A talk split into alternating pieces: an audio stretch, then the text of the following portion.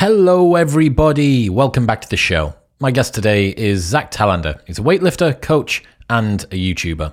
More serious problems are afoot. The number of men using Viagra is at all time highs.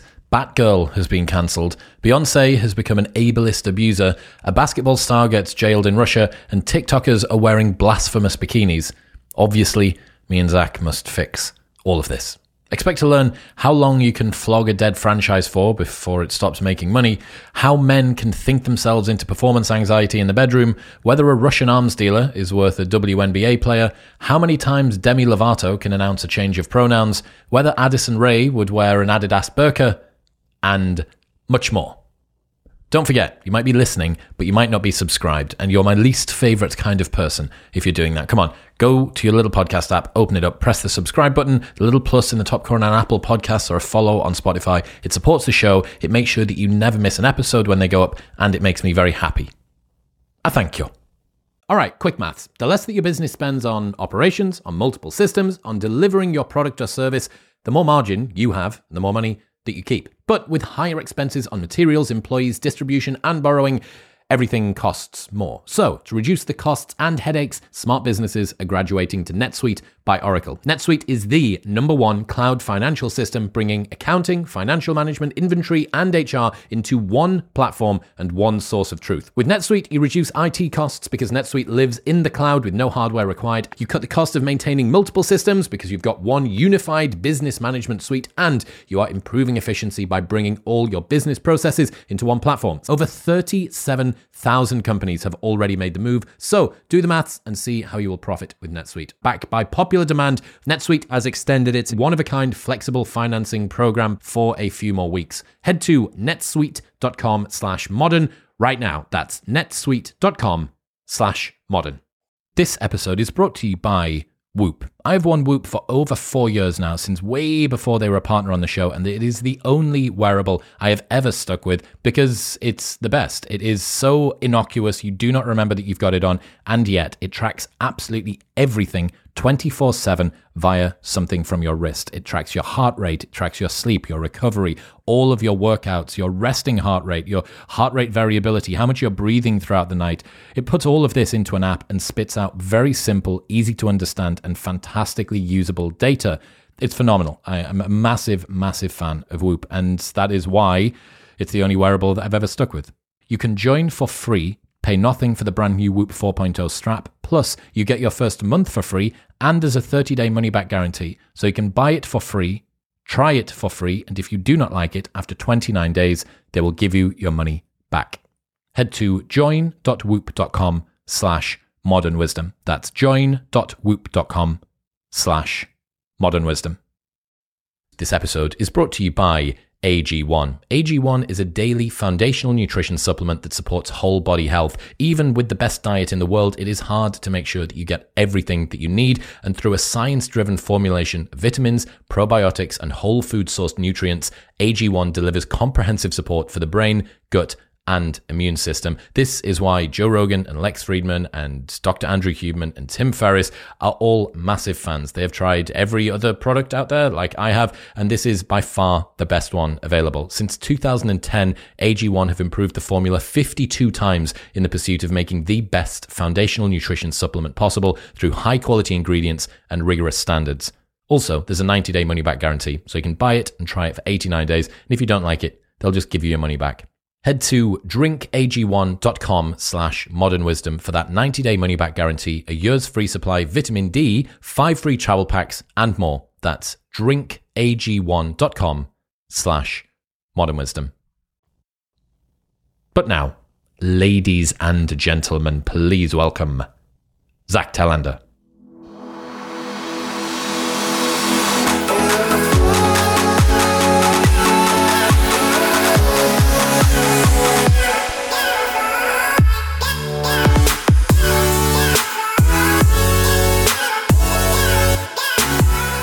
Telander, welcome to the show.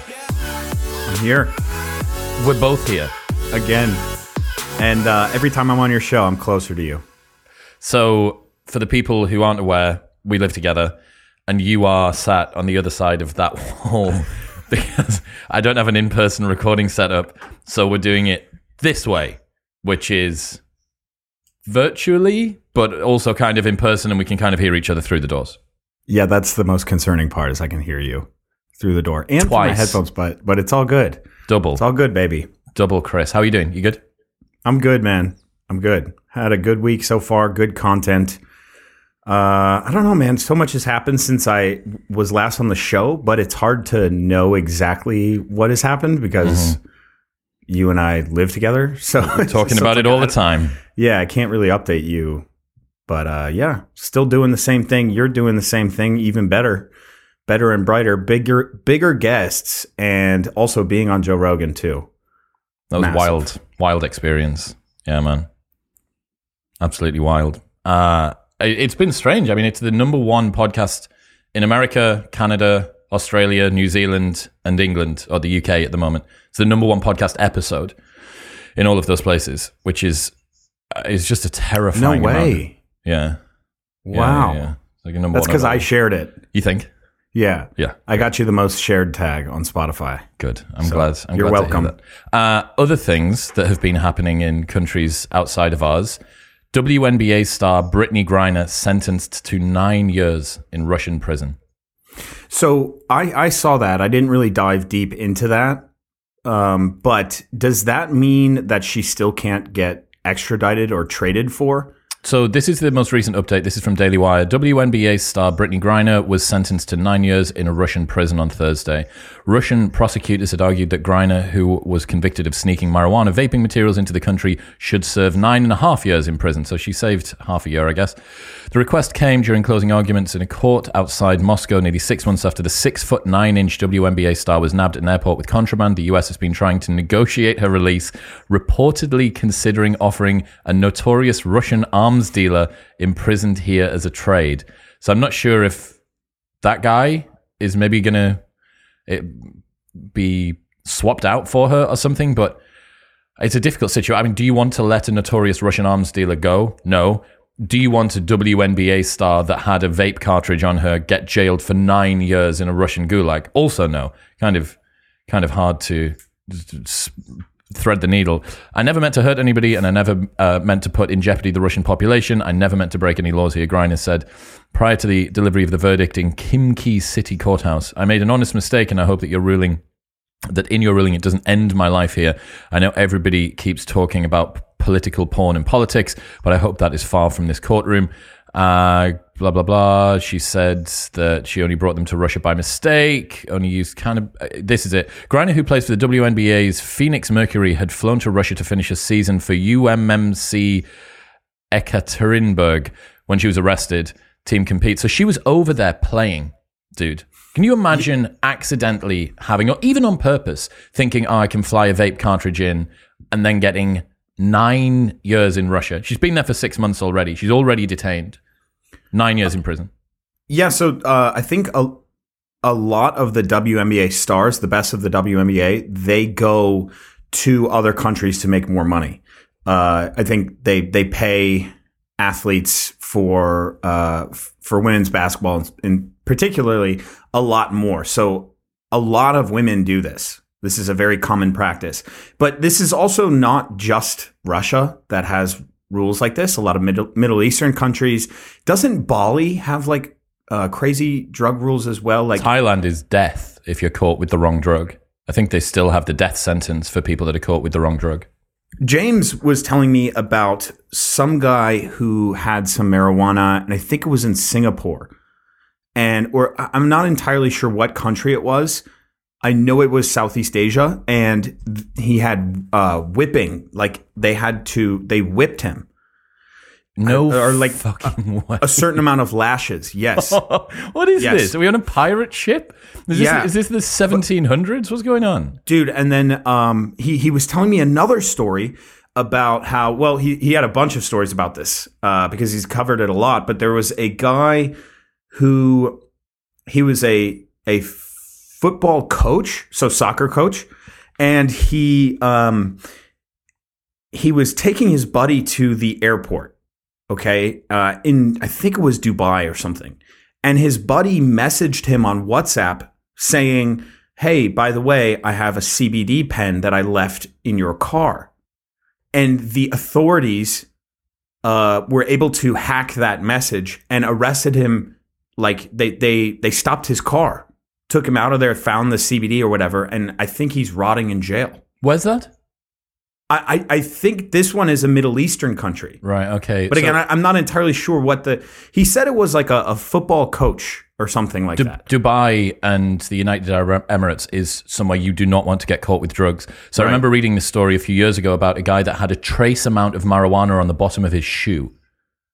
On the bottom of his shoe. So he'd stood in maybe some marijuana. Maybe it was his, maybe it wasn't. He was jailed for that. I've got another uh, news story here, which is from April 2021. American facing years in Dubai prison after cannabis traces found in urine. A man who legally enjoyed some cannabis in his home of Las Vegas is now facing three years in prison in the United Arab Emirates after being caught with traces of it in his urine. Peter Clark flew to Dubai on February 24th on a business trip looking for a recording studio. The retired game designer then went to hospital following a pancreatitis attack. He was reported to authorities when doctors found hashish traces in his urine, which is considered possession in the. UAE. Oh my god! oh my god! That is insane. That's that is insane. That's crazy, dude. Medic, medic. You, they were probably forced to do that, right? It wasn't like like it's part of their job. I'm sure. I think they'll probably Like be they would get fired- obliged. They would be obliged if they see it to report it. Yes. Yes. I don't think they're probably going out of their way, but they'll have said, "What is it that I'm going to do?" Blah blah blah. We found some weed. We need to we need to report this to the authorities. And i if we don't, we'll get in trouble. Oh yeah, yeah, yeah, yeah, for sure. Uh, but yeah, that that Brittney Griner thing is. I mean, Rogan posted about it earlier on today, saying that uh, there's people that are still in jail now in the U.S. for drugs in states for drugs that are now legal in those states. That's wild. It, what's the what is? I, I can't believe I can't think of it. Um, after a law is like once the law is changed, you can't get charged for it or something like that. It was. Uh, I can't think of the the term, but if they change the law after you've broken it, Mm. you can't go to jail for it, and I think vice versa works as well. Oh, interesting. I don't know what the what the term is, but And, well, there's that. Um, what's that thing? It's double jeopardy or whatever it is, where you can't be tried. tried twice. Yeah, yeah, Yeah. So that's that's definitely. But dude, I mean, I just I feel so bad for this Brittney Griner girl. Like, can you th- imagine being a an athlete, peak of your sport, randomly got something in your suitcase, nine years in a Russian prison? I wonder if it plays out. Like, what are the odds that she is never traded for to come back to the United States and it has to play out and live out these nine years? What if she like learns Russian, has to join a gang, you know, to survive and shit? That'd be so cool. It would And be- then like once she's let go, she's like, like kind of never the same and like wants to stay in Russia, you know, Russian double with her- agent. with her like new family. She gets like a new lease on life. Well, I, I'm You glad know? that you're being very hopeful about this. I, I wonder whether she feels the same. But uh, yeah, dude, You got to lean into it at that point. I think. fucking wild. That's one of the things, you know, for all that there's problems with the West and stuff, look at some of the drug laws in different countries. Look at some of the drug laws in the Middle East, in the Far East, in Russia. Nine years for a vape cartridge. I just. Yeah, it's very, very, very strange. But yeah, I guess we'll wait and see. And also, the other thing is, let's say that the best possible outcome here is that the US loses a arms dealer. We get an arms dealer back out Yeah. into the world. Yeah. That's the best possible scenario. And then we get a WNBA star back. Well, also, something else that I wanted to talk to you about is uh, why young men are turning to Viagra. I was really struggling to get it up. More men in their 20s and 30s are taking little blue pills for a variety of sexual ills, from erectile dysfunction to anxiety about their performance in the bedroom. Ben Bryant speaks to users, doctors, and relationship counselors about a very curious phenomenon. This is on The Independent. And we spoke about this last time, one of the previous episodes that you've been on. We were talking about um, girls have an anxiety around not being able to orgasm during sex and like performance anxiety during. Guys, equivalent of that is not getting it up. And Yeah, and also how many commercials do we have now where you can just get Viagra sent to you? Right? You you you uh, kind of do you. I don't know if anyone's done these before. Um, I've had sponsorships like Keeps where you get it put in touch with the doctor. The doctor fills out a prescription and you get it sent to your house. And and that can happen in like within a half hour. Well, remember that you can get over the counter Viagra. You don't need to have the consultation with the doctor. And this is actually one of the things that comes out of this Really? this news story. Yeah, you can just buy them over the counter. I mean, BlueChew, right? BlueChew is Viagra chewing gum. I think uh, they actually asked to sponsor the podcast, and I was the not quite right. I don't think, uh, but he was saying um, after a breakup from a five-year relationship, James was nervous about dating again. He was 27, healthy, and had a good sex life. But when it came to sleeping with new people, he was experiencing performance anxiety. I was really struggling to get it up. I get to this point where I was having sex with lots of people with like a 75% error rate. James assumed that the problem was just nerves. He didn't seek advice from his GP. Instead, he started self-medicating with sildenafil, better known as Viagra. It worked instantly when you take it, you can actually focus on enjoying sex and being in the moment as opposed to going, oh my God, my dick is failing. No, no, don't stop. Keep going. This is like, that's, that is exactly what your mind says. But exactly. for the girls that are listening, the fear that you have as a guy as you n- notice that that's slowly creeping in is just this downward spiral of, and as you focus on it, that is exactly the, the first thing that's going to cause it to go away. Yeah, I mean, uh, I'm not going to lie, Christopher. It has happened to me for sure. Uh, I have uh, I have been in that situation. Usually when I'm been drinking a little bit, and sometimes, you know, in the past, I have said this is just not going to happen, and it's actually much more of a relief than to just say that. Just it's Not not, going to happen. Not tonight. Not tonight, darling, I'm afraid. Yeah, well, I mean, it- it's very difficult for girls to not feel like they've done something wrong. It's like that that whole scenario is just a it's just a litany of embarrassment and men feeling pretty ashamed of themselves, right? Like it's the one thing that you're supposed to always be able to do. There's an expectation, I think, by society that men should be hot to trot all the time, that they should mm-hmm. always be ready for sex and wanting sex. And, you know, th- the same is not expected of women.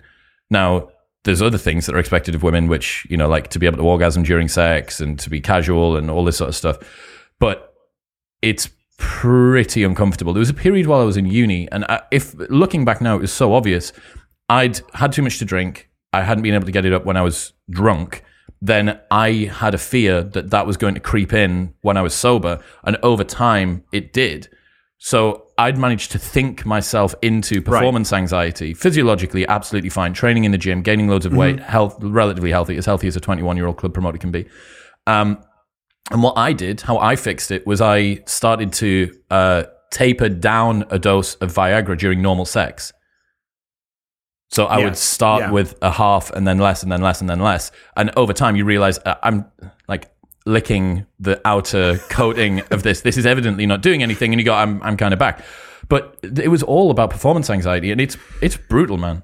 Uh, my theory, a lot of it has to do with masturbation and the prevalence of it in young men. I think, like, it's something that definitely cannot be ignored, right? Like, you find a way to self stimulate. I think Huberman talked about this on your podcast. You recently made a post about it.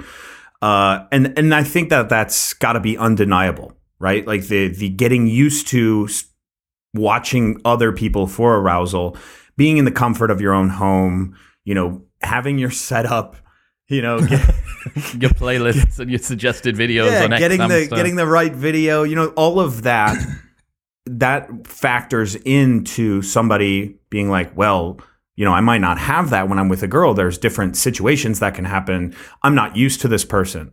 What I have found is whatever that anxiety is, it dissipates the more comfortable you get with that woman. Mm, I would So agree. more and more, right? And I think, it, Chris, it would be hard to do your technique of less and less of a dose with a new woman each time. Mm, because I'm not sure if that's what you were. I'm not sure there. if that's what you were doing, but I feel like that would be harder to do uh, when when you have a new woman, new stimulus every single time, and the new pressure comes in. If you're with someone and you've been with them before, I think it's only natural that that sort of that that sort of anxiety goes away, and that's the beauty of actually having a long term relationship I agree. right? Yeah. That is one of the most underrated aspects of it is that the romantic side of things will undoubtedly get better. And if it doesn't, then I think that's uh, you know a, a big point of error in your relationship, and and it might say something else about the relationship. I always thought for a long time that people that said, you know, sex in a relationship is always going to be better than one night stands, just as like a young, stupid guy, always thought that that was like just not accurate wisdom. And I've come to believe that it's the complete opposite, that guys often need to settle into who they're having sex with. The girls need to learn what it is that they like to do, and you become more comfortable with each other, and the intimacy and all of that actually ends up enhancing the way that you have sex looking at some of the stats from that article, it says more than 60% of UK Viagra users are between 25 and 54 years old.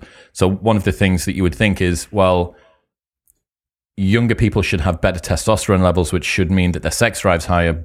But I guess the other thing is that people over the age of 54 years old are not having as much sex. So you have two parameters going on, right? Like one group of people is physiologically more predisposed to being able to get it up, uh, but needs to get it up more. The other group is less so, but also needs sex less or is having sex less. So I think there's that little balance there. It says, according to one 2018 study, around half of British men in their 30s report difficulties getting or maintaining an erection. And this is only going to get worse, I think, with Gen Z because the most socially anxious uh, generation that we've ever had, highest rates of like introversion, social anxiety disorders, and stuff like that.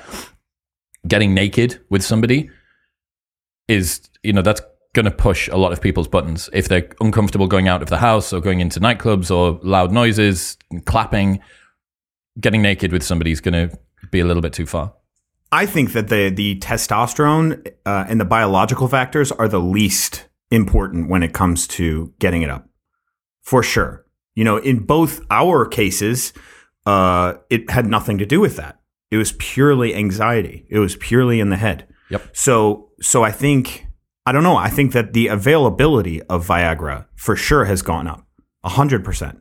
Like it, the the fact that I could right now over the course of this podcast order Viagra in in a half hour and have it delivered to my door within days. Mm. That was just something that never occurred. And now now it's out and it's like, well, you might as well if you're going to get some drinks on. It takes away the anxiety. Uh. We don't really know the the negative side effects. I mean, they they list them, but a long time of using Viagra over time, like we don't know exactly what that is. But uh, it's definitely an option that men have now. There's a bit here. Uh, the possible side effects include a reduction in efficacy over time, as well as more serious outcomes. Long term use of Viagra can potentially increase the risk of physiological dependency and has also been associated with various problems affecting the bearing, the hearing, and visual, visual systems and vision. So, I mean, it's a. But it's like, it's like any drug, though. If you, any drug, it's suggested to taper off of it and to come back into it. And you know it's the same thing with caffeine the efficacy of caffeine what what the side effects of that are. Um, you went off of caffeine for how many days? 500 days yeah. 500 days off of caffeine right? And um, a lot of people can cycle these drugs that they just don't. And that that's mm. another thing too. I mean i think that the caffeine industry is like one of the craziest industries around. Caffeine and nicotine industries you know, people are slinging a psychoactive drug that is proven to be very effective, but they're not doing it really in a responsible way. I think if you look at what some of these people order, I mean, I, I know women who are like 115 pounds getting 300 milligrams of caffeine in their Starbucks.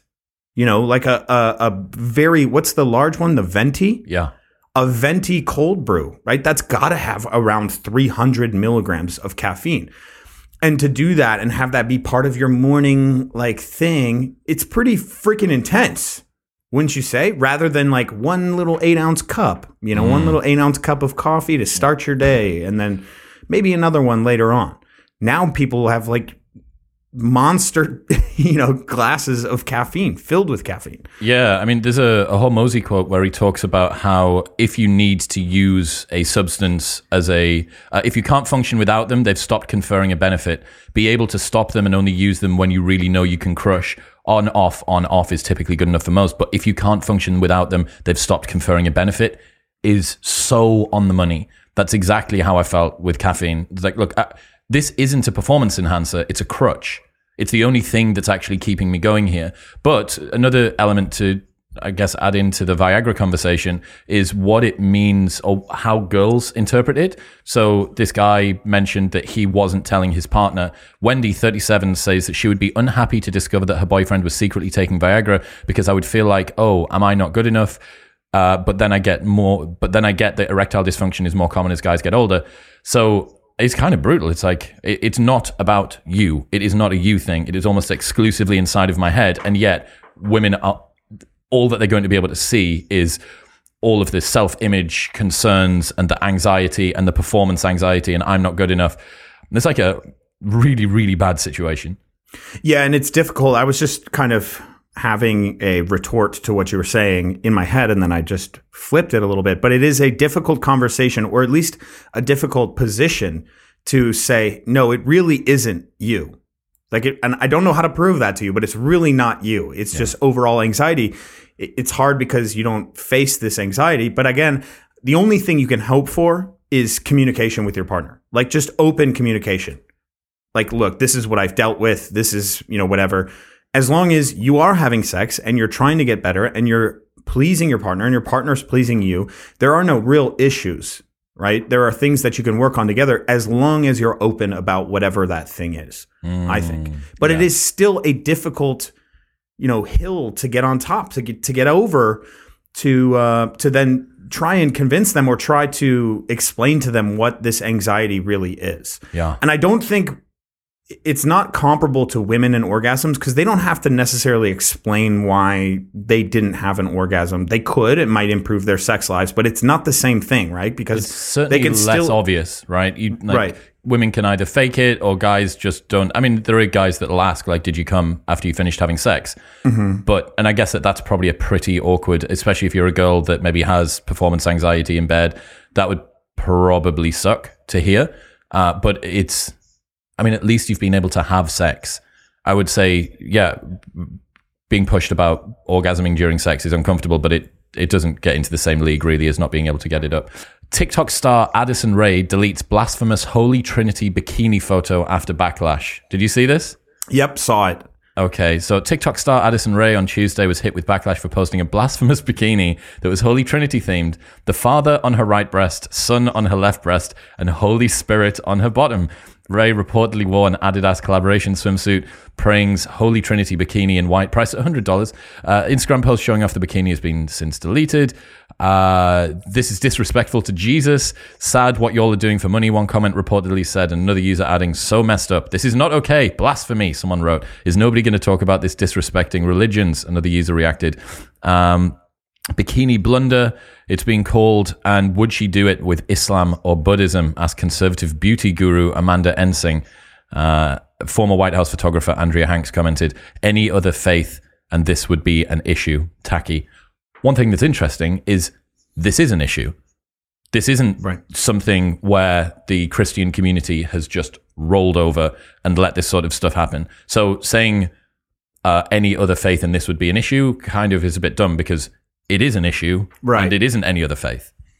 Yeah. Um, also, just to interject here, the sun should be over where the you know what I mean because it goes father son down here. Oh. And she had father and son on the left and right breast. The son should have been on the bikini bottom, and Holy Spirit up top. Yeah, but that would be weird though, right? To have a son.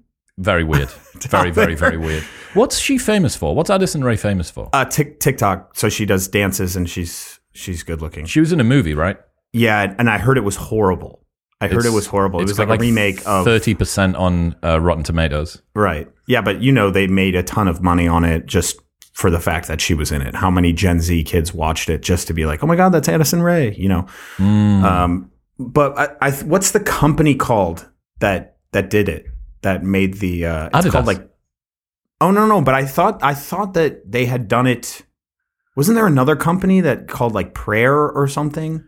Uh, I'm not sure. I just I just saw a Phil, Philip DeFranco video on it, uh, and like if you if you look at their Instagram, they have a lot of um, stuff exactly like this. I forget what it's called. I just watched this, but yeah, I think this company. I don't know if it was Adidas, um, Adidas. but I, it should be Adidas, right? Because it's Adi Oh yes. Yeah. Well, you're the one that's ruining it. But yeah, I mean, it's definitely it definitely seems like um, the world hasn't allowed this one to slide under the uh, under the radar, so to speak. I think if it had been, I wonder if it had been a plus size model, if there would have been the equivalent amount of backlash, because there would have definitely been accusations of sizeism and fat phobia and slay queen and stuff like that. There's definitely upper bounds on that.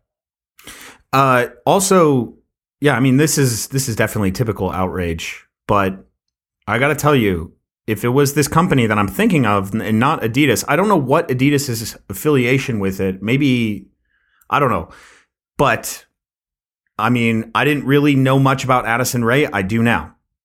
You know, and, and it's the same thing with with any of this sort of backlash. It's it is brilliant marketing, but it's also I don't know if that's a legitimate way to go about marketing. Mm. I think this whole, you know, brand, their whole thing is to try and create something like this, and this was their golden ticket. Mm. Their sales are going to go up, yeah. undoubtedly. Yeah, they, they have are. to. Uh, well, speaking of people that have been using headlines to pump current albums and stuff like that, Demi Lovato has changed her pronoun, or she's added pronouns back in. Did you see this? Yes, I did, and I didn't know that it had that an album was coming out as well. She's got an album coming out later this month, and didn't really make many headlines. It doesn't see, but she uh, she updated her pronouns. Another day, another tiring pronoun debate. Pronouns are simple; they have been for centuries, and yet people are acting like they're brand new concept. This is from the Daily Beast. It's very pro uh, Demi. This time, the hot button topic is being discussed not because of some horrible remarks from bigoted polit- politicians or a terrible tweet from a certain she who will not be named TERF, uh, but because singer and performer Demi Lovato announced that she uh, she is using that. Sorry, I, I, this is so hard to read. Performer and Demi Lovato announced they are using she oh her pronouns now in addition to the they them pronouns they already utilize. Lovato opened up about this in a recent development in her gender identity journey in an interview with the Spout podcast. Recently, I've been feeling more feminine, so I have adopted she, her again, said Lovato. I'm such a fluid person. Lovato came out as non binary in May 2021, blah, blah, blah. And then she reflected on coming out and said that she's now expanded this is impossible to read. Lovato reflected on this coming out journey and also explained why they are now expanding their pronouns to include she, her. But if she's used. So if she did, then we can say she and her. Apparent, I don't really understand at all. That Lovato's, sentence doesn't make sense. If well, it probably never did but now we can say she and her. So stop saying they if you don't have to. I mean, Le- you, Lovato's Instagram bio has been updated to include all the pro- all their pronouns: they, them, she, her. What is so shocking about this? Gender identity, much like sexuality, can be a very fluid thing. Blah blah blah. So I am. A, I've always. I'm friends with Blair White. Like I happy to call people by their preferred pronouns. There has to be an upper bound on how many times someone can cause headlines and change them. And then there's a, a, ton of outrage, misleading headlines. This is still in the Daily Beast article. Misleading headlines about how Lovato reverted back to she, her pronouns um, because people said that she'd stopped being they, them, and was exclusively going to she, her, which isn't correct. Uh, the Daily Mail has got it incorrect. And uh, basically, people are being, this Daily Beast article is shouting at other coverage saying that you need to do better. You need to be able to understand. There's bigotry and there's social media chatter and all this stuff. And you go, look, it's it's really hard. And if someone's going to continue to update their pronouns, like you have to. She even says, "I understand that the world of pronouns can be a little bit difficult for people. We just have to hope that everybody's doing their best." And yet, most of the people that are commenting about this are using it as a political football that they can kick around to say you're a bigot because you don't understand what to me is another level of complexity on top of the pronoun thing. So let's think about language for a second. Pronouns themselves are to make the language simpler, easier. I don't have to say Chris every time. I can say he. I can say him. It's a placeholder. And what you're doing is making something that's simple, you're making it much more confusing. Right? So even just a, a minor amount of confusion is kind of a big deal in the English language because we don't know how to speak then. And what's really weird is that the Daily Beast says they and then calls her she and then also says that it's okay to call her she and her. So what is like what's going on like what what's the statement being made so she wants to say that we can call her she now great but i don't understand how that fits into to what we were doing prior I, I, I'm not. I mean, it says here. I've actually adopted the pronoun she/her again. She told the host on this podcast. So for me, I'm such a fluid person that I don't find that I am. I felt like, especially last year, my energy was balanced in my masculine and feminine energy. So when I was faced with the choice of walking into a bathroom and it said men, women, and men, I didn't feel like there was a bathroom for me because I didn't necessarily feel like a woman and I didn't feel like a man. I just felt like a human. Recently, I've been feeling more feminine. So I've adopted she, her again, she said, adding that the purpose of using they, them pronouns is about feeling human at your core. Uh, Lovato went on to assure others that nobody's perfect and everybody messes up pronouns at some point, and especially when people are learning, it's all just about respect. So Demi Lovato seems completely fine with people trying their best to keep up with this stuff. There has to be an upper bound on how many. I mean, if she decides to add in more pronouns, is this is there another wave of headlines that should come out out about it? Should people be lambasted for not using? It's there's going to be more pronouns that you can use than can't use. Like it's I don't know. It it's a very I d- interesting situation to get into because I've never. I don't think there's been a real public situation where somebody has added extra pronouns in now, and I, I, I don't understand what the rules are supposed to be around this. Well, I, I don't think there are rules, but I think that again, I would agree with you in that I don't really care if somebody wants some sort of preferred pronouns. It's just going to be very difficult for me to unlearn years of speaking to people.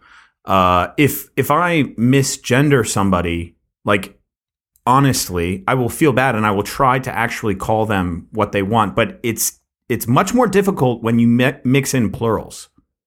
That's where, for me, that sentence that you were trying to read, that is that's very frustrating. Right? I don't actually care that she she can name herself whatever she wants. Okay, but the moment that we start mixing in plurals and shit like that, that's where I start to be like, "Hey, this is uh this is kind of bullshit." Cuz then cuz then I can't formulate a sentence properly without being like, "Ah, I don't I don't know what to do." And that's that's ultimately was- what I'm not a fan of. Originally, I think this was what um, Peterson was concerned about, whatever, back in 2015 or 16, that it was a way for people to enact power over others, that you can force other people to change their behavior based on a claim that you make. There's very few things that I can force you to do. Right, like you could even walk into me if we were going down a corridor on the same side of the corridor. I don't even, I can't even force you to move. But by using this, that does give people the opportunity to have a little bit of power. But I don't know. It, it seems like it's just a, a very, very strange situation. It's a very strange situation. Uh, speaking of strange situations, Beyonce heated lyrics. You mentioned this to me, and I've gone and had a look. Beyonce's new album, Renaissance, has been met with overwhelmingly positive reviews, but the acclaimed singer faced backlash from activists after Friday's record breaking release for a lyric deemed ableist on the song Heat, which Britney co- uh, Beyonce co wrote with Drake. She sings, Spazzing on that ass, spaz on that ass.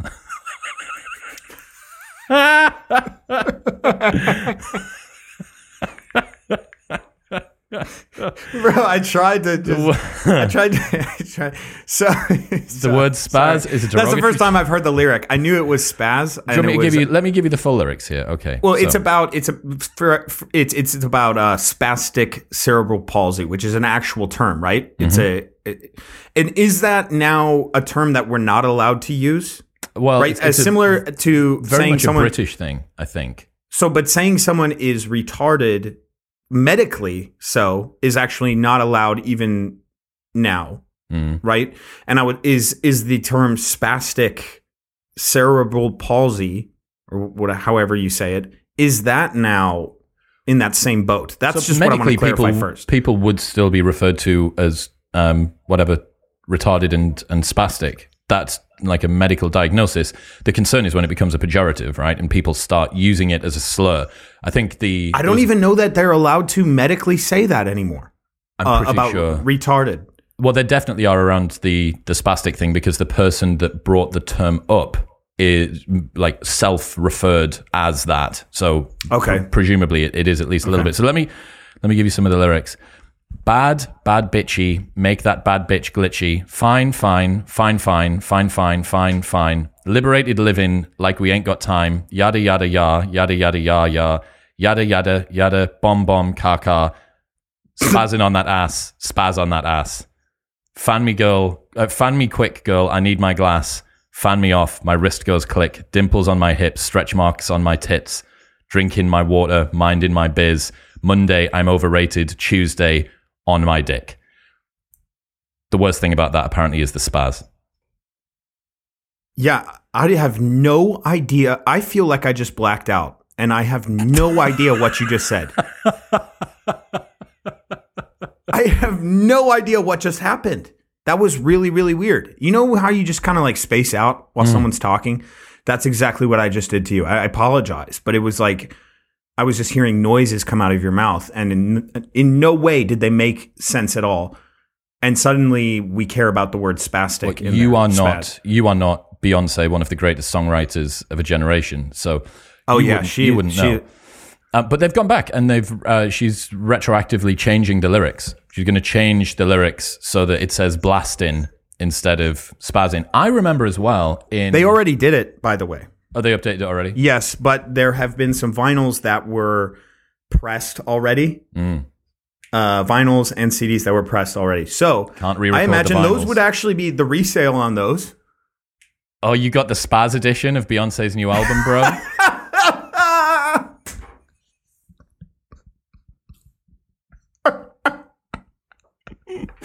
oh Yeah, Uh, dude, I'm I'm all for. I mean, I I've always thought that that word was a bit touchy because in the UK, that's a word that's been used quite a bit as a pejorative. And I remember watching Iron Man, and in it, Tony Stark. Do you remember when he's got social anxiety? Or he's got anxiety and he's having anxiety attacks, and he's with a little kid. I think it's in the third one, and it's snowing, and the kid's saying like, um, "What's going on? Where are we going? Can you help? What's happening? Are you okay? You're breathing fast." And he's trying to calm himself down and can't. Goes and sits over a far side and says, "See, you made me spaz out." He says that. Tony Stark says that. Coming out of Hollywood, and that was only maybe s- within ten years ago. yeah. Um, so I always th- that stuck in my mind. That bit stuck in my mind because I always thought, "Fucking hell, that's a bit of a heavy word to just be thrown around like that." So Well, look, you you know where this is going, correct? That in people will bring issues about certain things that have already been made and demand that they change them. And what's wild is that we're doing it to something that we thought we couldn't change. Given that so given that most people stream music now, we can actually take songs out and put them back. oh yeah, yeah, yeah, yeah. and that's a wild thing. You can't Like, we- even do that with YouTube videos, right? You could do that with. You'd have to re-upload the YouTube video. Yeah. Well, I I think they probably re-upload it. I don't know how it, how it works. Yeah. But it's just a very weird thing. But now this is where where the conversation is ultimately going to go is like the the potential for slippery slope. And obviously the, the so how the- far back do you need to go in order to correct content? Yeah, I mean, are we are we just going to are there's got to be very very problematic content that so many rappers so many songs have used the word spat. So many things have like said I remember horrible Eminem things. Eminem songs I mean, with it, it- in, Fifty Cent songs with it in. Yeah, I mean, it just it it's endless. So what are we gonna do? We just gonna go through and pick apart all these things? This is you know this is the the the slippery slope. I mean, and then we have the the Monica Lewinsky thing. What happened with that?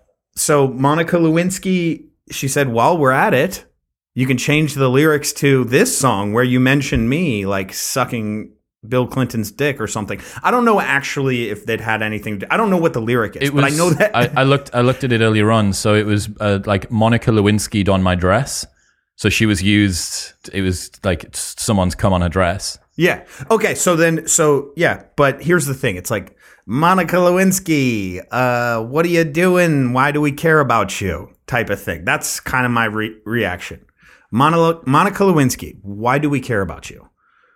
I, at least I don't know. Is she big on Twitter or something? Does She, did a TED. She did a TEDx talk or a TED talk a couple of years ago that was pretty big.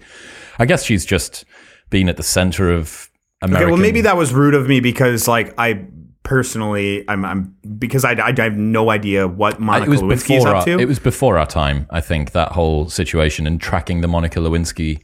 Uh, did you see that Stranger Things went back and changed something in season three because fans pointed out a plot hole? Uh, that's dude. This is gonna be endless. endless. How many things have we seen where they've gone back and taken episodes out? I mean, whole thing, whole seasons of What, shit like? has been altered on Hulu. I can't, off the top of my head, I can't think of, but there have been people who have had scandals and then they've gone in and taken their stuff off of streaming. That that for sure has happened, for sure. Yeah, where Um, people. Chris, Chris D'Elia, yeah. he was uh, taken out of a movie completely, and they reshot his scenes um, with obviously a much less funny person. But that's different to going back and after it's been published Right. and is out Correct. there retroactively. So uh, for me, I don't think that the plot hole thing is mm, not that big of a deal. Like if you've missed something and the fans tell you, go back and fix it. That seems. Oh, oh, oh! That's oh, I didn't know that's why they did this that for Stranger Things. Yeah, yeah. It was there wasn't something Uh, problematic. It wasn't I mean, it was, outrage. no, it was people were outraged, but they were outraged because there was a hole in the plot, and they went back and fixed that. So that's that's one type. I guess another one is during the production or before it's released, you find out something about somebody that's contributed to it, and they get removed. That's also an element. I don't have any problem with that either. But when it comes to getting rid of stuff from many many years ago, I can absolutely see I could absolutely see that happening. And the difference being, is it better to alter? I actually don't think it is.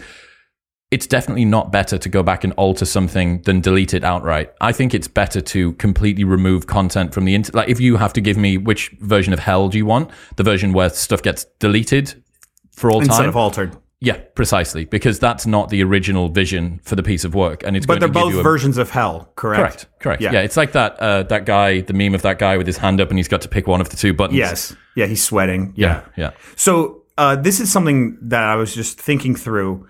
This whole outrage culture is is bad because it's becoming it might become less viable to use outright outrage for good.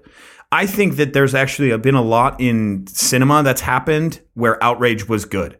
So, for instance, the Sonic the Hedgehog outrage, What was that? they released the trailer for Sonic the Hedgehog and the and he looked horrifying. Okay? So what they did was they fixed the way that he looked, went back in and changed him completely. And everyone was like, "Thank you. This is a better movie now." Straight up. This is a straight up better movie. Um, there's a lot of there was a lot of people saying, "Okay, hey, we need a Deadpool movie and we need it to be rated R. It needs to be legit." Came out one of the most successful superhero movies at the time. And so I think that outrage, that kind of feedback is really awesome. But what you're going to see is people are going to be like, well, this is just outrage. You know, this is just outrage culture. Fuck them. We're not going to listen to them because this is what people do now. Right. So you get that kind of the boy cried, boy who cried wolf effect. And I think that's going to suck a lot if it hasn't already happened. It's a problem that people have around overusing the accusation of racism, right? If everything is racist, then nothing's racist. And when you Right. actually need to call out some real racists, where do you go? It's this ever uh, intensity increasing situation. And yeah, It- you know, if, if outrage occurs at every corner, every opportunity, then yeah, when some real outrage is needed, you're going to be so desensitized to it that you're not even going to notice. Yeah, I mean, and also how many people are going to be like, oh, like, I guess, I guess I'm a fucking racist if if everyone's just going to call that, and then they're just going to Go go lean into it. Yeah. They're going to lean into it. That is what trolls do. That is what the alt right is all about. Right? You tell me what I am, fine. I'll fucking be that, and I'm going to troll the shit I'm to be the worst of version of that that you yes, can imagine. Yeah, that's yeah, yeah, essentially yeah. what like the the whole issue with the alt right is. Right? You, it's almost like the left creates it. The OK symbol is a great example of this. Okay, the OK symbol is uh, what was it like? The white power. White power looks like a W and a P Yeah. that was something that was created on the backboards of 4chan, brought up, and then they're like, look, we fucking got this, these guys. And then the actual, you know, white nationalist parties were like, fuck it, we'll use it. Sure. If it pisses off the left, we'll fucking use it. Yeah. And Mm. We yeah, don't yeah. know what's real. We don't know what a joke is. You know Poe's law? Have you heard of Poe's law? It's it's basically states that there is absolutely no way of knowing that something is satirical on the internet unless it is stated. Mm. Because what you can get into this endless feedback loop of people saying it was satirical, but then taking the satire and making it real and making it a part of it and kind of creating this ah, weird cycle. And and Poe's law is a is a product of the internet. And I think that this is sort of the stuff that we'll end up running into more and more. How many things have been created off of 4chan that have become something? Did you see The- that? the- did you see that free bleeding? Did you ever see this? No. Okay, so people on 4chan wanted to try and troll women into believing that showing period blood on your clothes was a way of standing in solidarity with people that don't have access to birth control, maybe, or people in the Middle East.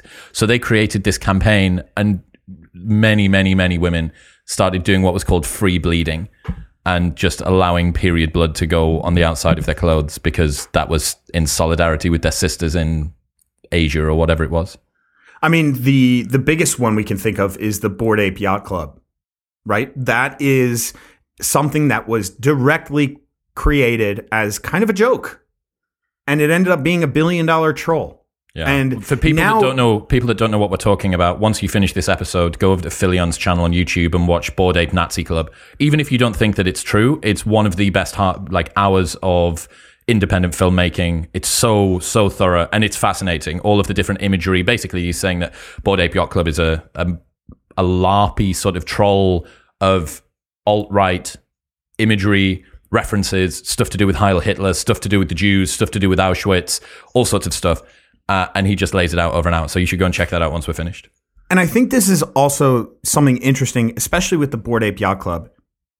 Are they actually are they actually racist? Even though they're they're putting racist things in there to get something out of it, but they're they themselves might not be, or they might be. But it's all about the troll. Yeah. right? The real life troll. And what we need to distinguish is does trolling mobilize actual racism, which might be true, or is it just trolling for trolling's sake? Like it, Well, this how are you supposed to deal with it as well? Like, are you are you suggesting, or would it be the case that you should let troll racism go in order to not galvanize? But that's the thing. We side? cannot. Again, this is, goes back to, to Poe's law. We cannot discern what a troll is and what isn't. Yes. You could point to something and say it's satirical, but the creator of it could be like, "No, this wasn't satire." Hmm. He could say what he or she could say whatever the fuck they want.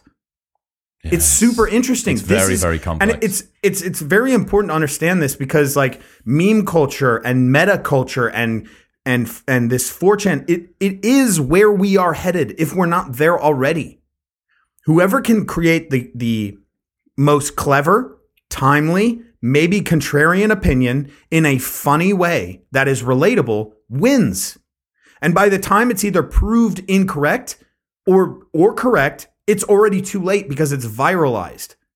So many people like just love the way that that meme is formatted because it speaks to them. It doesn't matter, but now their opinion is not is like, yeah, fuck yeah, you you you gave me my opinion on a platter. It's the the biases that people have, and this is just how it works. Like the power of memes is limitless, and there's uh there's also like a meme economy.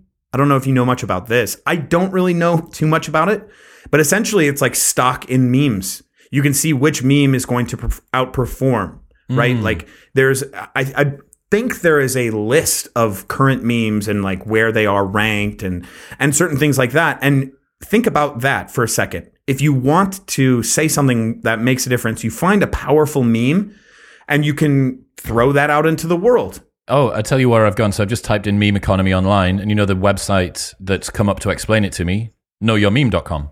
Know your meme. Yes. Yeah, Who so- was he was a guy on your show, correct? No, we Or- met him. We met him. I met him at uh, Malice's party a few weeks ago. the guy that owns Oh it. yeah. Okay. yeah, yeah. He was fascinating. I met him with Sky, and uh, So how much of that could then relate to crypto, which also could then relate to the stock market? yeah, It's fucking crazy to think about this. Yeah. Were we always, as a culture, were we always doomed or headed to something like this, where everything is meta, everything is Well, think Like about th- th- think about it this way. We are talking about movies and stuff like that. How long has it been since there was a normal superhero movie that didn't have to have some weird quirk on the side of the character. You know, that, I mean, we've got hero movies now that are based on the villains. That's what Suicide Squad was, right? Like, Right. you have movies like The Boys on Amazon Prime, which everybody should go and watch because it's amazing. It's amazing. It's amazing. And all of those characters, it, that's super, super sort of fourth degree removed, fifth degree removed meta commentary about. Mm-hmm. So it's interesting. I wonder whether part of it is because once you've played out very easy to guess archetypes and roles, you know, if we just did another, the first Superman, right, from whatever, the 50s or something, if we just put that out again, we, we've already done that. We've already, you know, that's been done Correct. to death. So I do think that it's kind of an inevitable progression of the art form. But when it leaks over into news, into normal culture outside of the creative world, and the creative world and the cultural world and news and politics have all become intertwined because everybody's a, a pocket creator now, right? Yes. Your dog does something funny, you take a photo of it. That could be the most famous dog ever. Remember the guy that did that uh, lightsaber thing? What's that, 20 years ago now, probably? On the internet, the lightsaber dude, he, he, Chocolate Rain, you remember him? yes. Yes. all of this stuff, man. Like you get turned into memes. The uh, fish and rice cakes dude from England. he got invited. So here's a funny one. The guy that did fish and rice cakes got invited onto First Dates, which is a dating program in the UK. It's one of the biggest ones. He got invited on there and he looks great. Now He's got like half sleeve tattoo, pretty cool, good looking guy. And he was explaining about how he was um, like misrepresented on there. And then I think he also did a video on Lad Bible explaining it as well. It's not nice. I mean, Sony gave those four lads in jeans uh, that were British as well. He they gave them a contract for noise cancelling headphones because of like keeping the haters out. So this is meme culture then getting fed back into advertising and Yep. uh, uh, it's wild. Back into the cultural machine. Yeah. Yeah, yeah. Everything's clickbait, man. Uh, speaking of movies and stuff like that, Batgirl and Scooby Doo Holiday Haunt scrapped at Warner Brothers amid cost savings push. So, Batgirl budgeted at around $80 million, with costs rising up to nearly 90 million due to COVID. In a surprising development, Warner Brothers will no longer be releasing Batgirl, the DC film that had already completed shooting and was expected to arrive on HBO Max this year. The unusual move comes after a change in leadership at Warner's, with newly installed Warner Brothers Discovery CEO David Zaslav prioritizing cost cutting measures and uh, refocusing Warner's on creating theatrical films rather than just projects for streaming, as had been a priority for former Warner Media CEO Jason Kilar. Batgirl was budgeted at around $80 million, with costs rising to nearly 90 million due to COVID 19 protocols. It's a hefty sum, but significantly lower than DC theatrical releases. Thus, the film is said to not have the spectacle the audience have come to expect from DC Fair. The Batman released in March had a budget of 185 million before marketing costs. Warner's also decided to shelve animated feature Scoob Holiday Haunt, which had a budget in the 40 million range. So I am not a massive fan of the current trend that we're seeing of trying to rinse every single franchise and squeeze it as hard as possible. You know, we had She Hulk not long ago Yeah. that came out in the cinema, and it was it, it didn't even make sense in the Hulk universe because the Hulk wasn't able to speak when he was Hulk. He was enraged. She's able to go to work. She's like a high powered boss bitch lawyer with a briefcase. There's a scene where she picks some guy up that she's having a one night stand with, picks him up from the couch and walks him into bed. It's like a total reversal, like gender role reversal thing.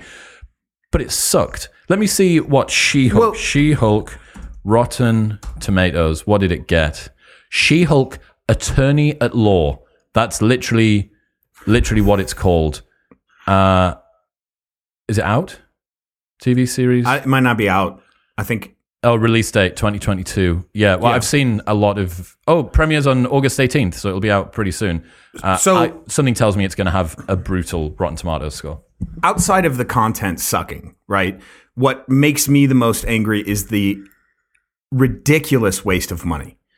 Okay, as somebody who is currently trying to make a feature film happen, who's trying to raise money and really passionate about a certain project, to see someone go through an entire what, what is it a single film or is it a season? Series. Okay, a series for eight, sorry, ninety million dollars. Shoot it all and then never put it out. that is so unbelievably frustrating, but it points to the fact that the best culture cannot possibly be created by the top. Not always. Like the best music for this this person or the best uh, cinema for this person will likely not be created at the top for that person. At least not to the degree that we think it is. Okay? If if if production is just a money throw, like throw money at it, pump it out, send it out. And we have the biggest market, we have the best streaming service. Eat it up, people. Right? That that happens ad nauseum. And like to kind of circle back to the Beyonce thing, right?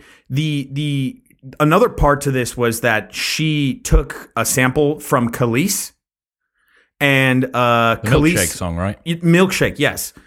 Actually kind of a good song, kind of a banger. Yeah. But before any of that happened, before she didn't give credit at all, the Neptunes, which is Pharrell, they owned the song and basically tricked her out of not getting any money on I think both of her first two albums, which they both produced. She signed a contract and she really did not make the money that she should have made.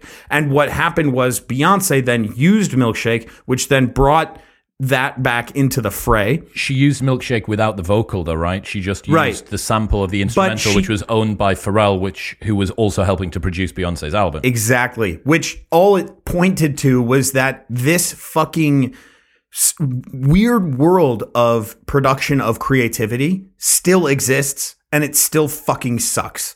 It still Even at the absolutely elite blows. level. Yes. And we live in a world now where you and I can go on the internet and create our content without any oversight at all.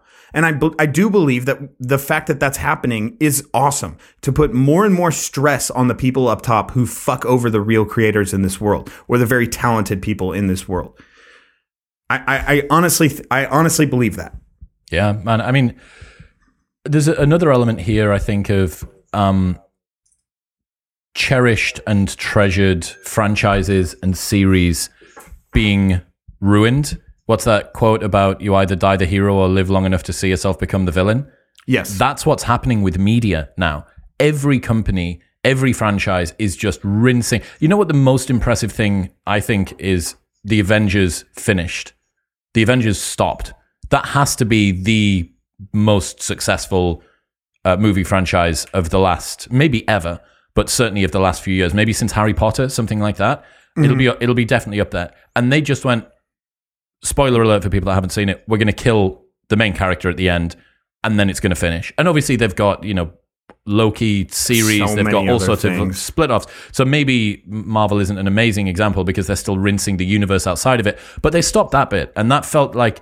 Do you not think that it's sad, but it's kind of satisfying, and it all, almost makes that series, or uh, what would you call it, that sequence of movies, feel more special because you know I love that there's a full stop. yes. No, I love it. I think um, Ozark did a great job of that. I haven't seen. They're uh, like hard stop. It's over. We're done. Oh. They, you know, they built the fucking story. I think from day one they had the same story. It wasn't they were building as they were going. They weren't trying to see where knew it could the end go. already. They knew the end. And I think you know if you look at my debatably one of my favorite shows ever created was True Detective season one. Never seen it. Okay, so that's Matthew McConaughey, Woody Harrelson, a couple other people, but a fantastic story. And not only that, like very, very good cinematography and direction. Uh, and at the time, I, I mean, I still think it's for me top five, maybe top three, maybe the best one that I can think of off the off the top of my head. They ended that series. Matthew McConaughey and Woody Harrelson were done. So now they have to start. They do True Detective, but they start a completely new uh place a, a new idea a new story arc New and in- i think that investigators, that's new cast. Yes, and it has nothing to do with that first one. I think that's okay, but in my opinion, that was their way of being like, look, we can be legit, we can end this story, but we can keep this series alive and hopefully Yeah, milk people for more money. When they should have literally just been like, that's it, we're done. One season, we're out. Okay, so I'll push back against that. Think about if they'd come in with the second season and the second season was better than the first season.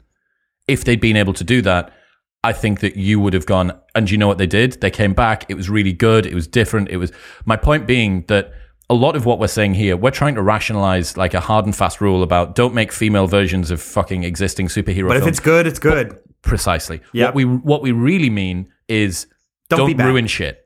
don't make terrible movies and series. The same thing goes for Game of Thrones. I Oh, yeah. I, I've just spouted on for ages about how we shouldn't be rinsing the shit out of franchises and making terrible things. And House of Dragons and Beyond the Wall or whatever the one that's about the North is. Uh, both of those are coming out pretty soon, and I can't wait.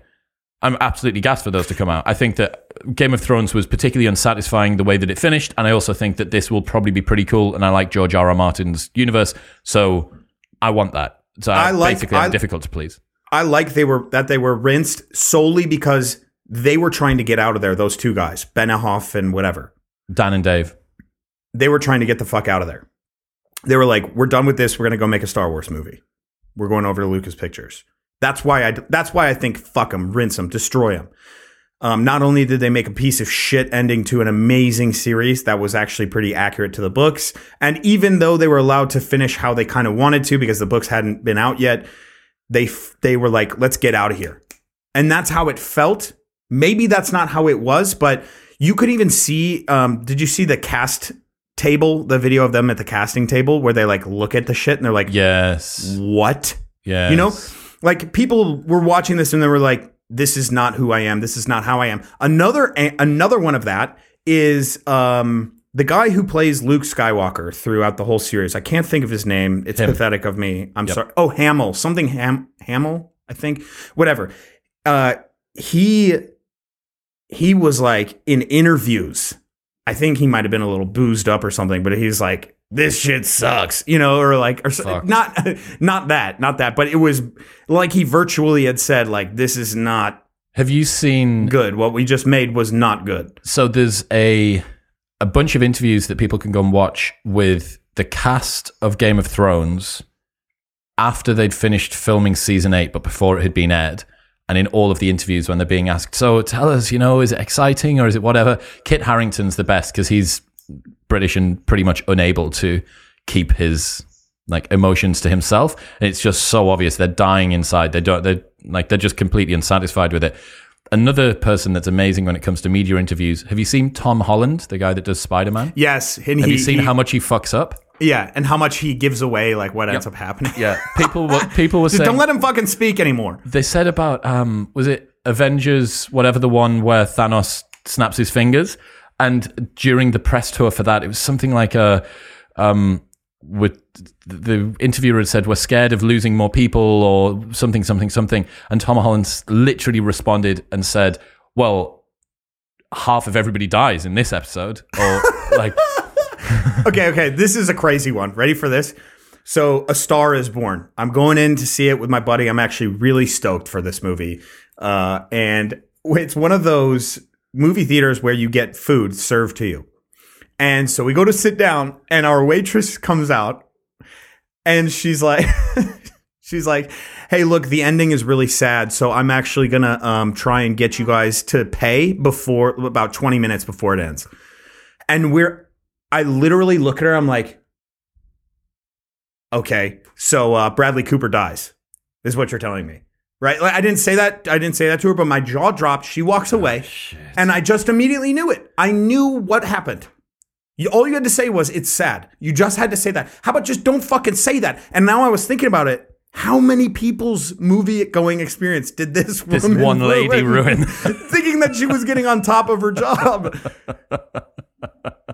you know what I mean? Like, not only yeah, not yeah. only on that day, but over the course of the month. Yes, yeah, yeah, she yeah. ruined that. Fuck. So my uh, housemate, my housemate back in the UK, Toby, has this unbelievable ability to see what's going to happen in series.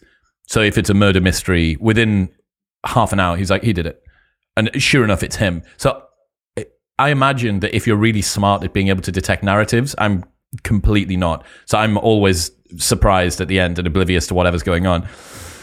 I imagine it's kind of the same. If you're one of those people that's really talented at being able to pick out who did the thing and looking for nuance and she went to the left or whatever, this is basically the same thing because you there's no surprise at the end of it. I don't know whether you know about a YouTube channel called Emergency Awesome. He does he does analysis and breakdowns of trailers and series. And one of the best things that happened during Game of Thrones was I'd watch the episode and then I'd go and watch his half hour long breakdown that explained all of this stuff. And I knew that uh, Jon Snow was a Targaryen. Oh yeah, yeah. Actually, I watched a ton of that, and I also.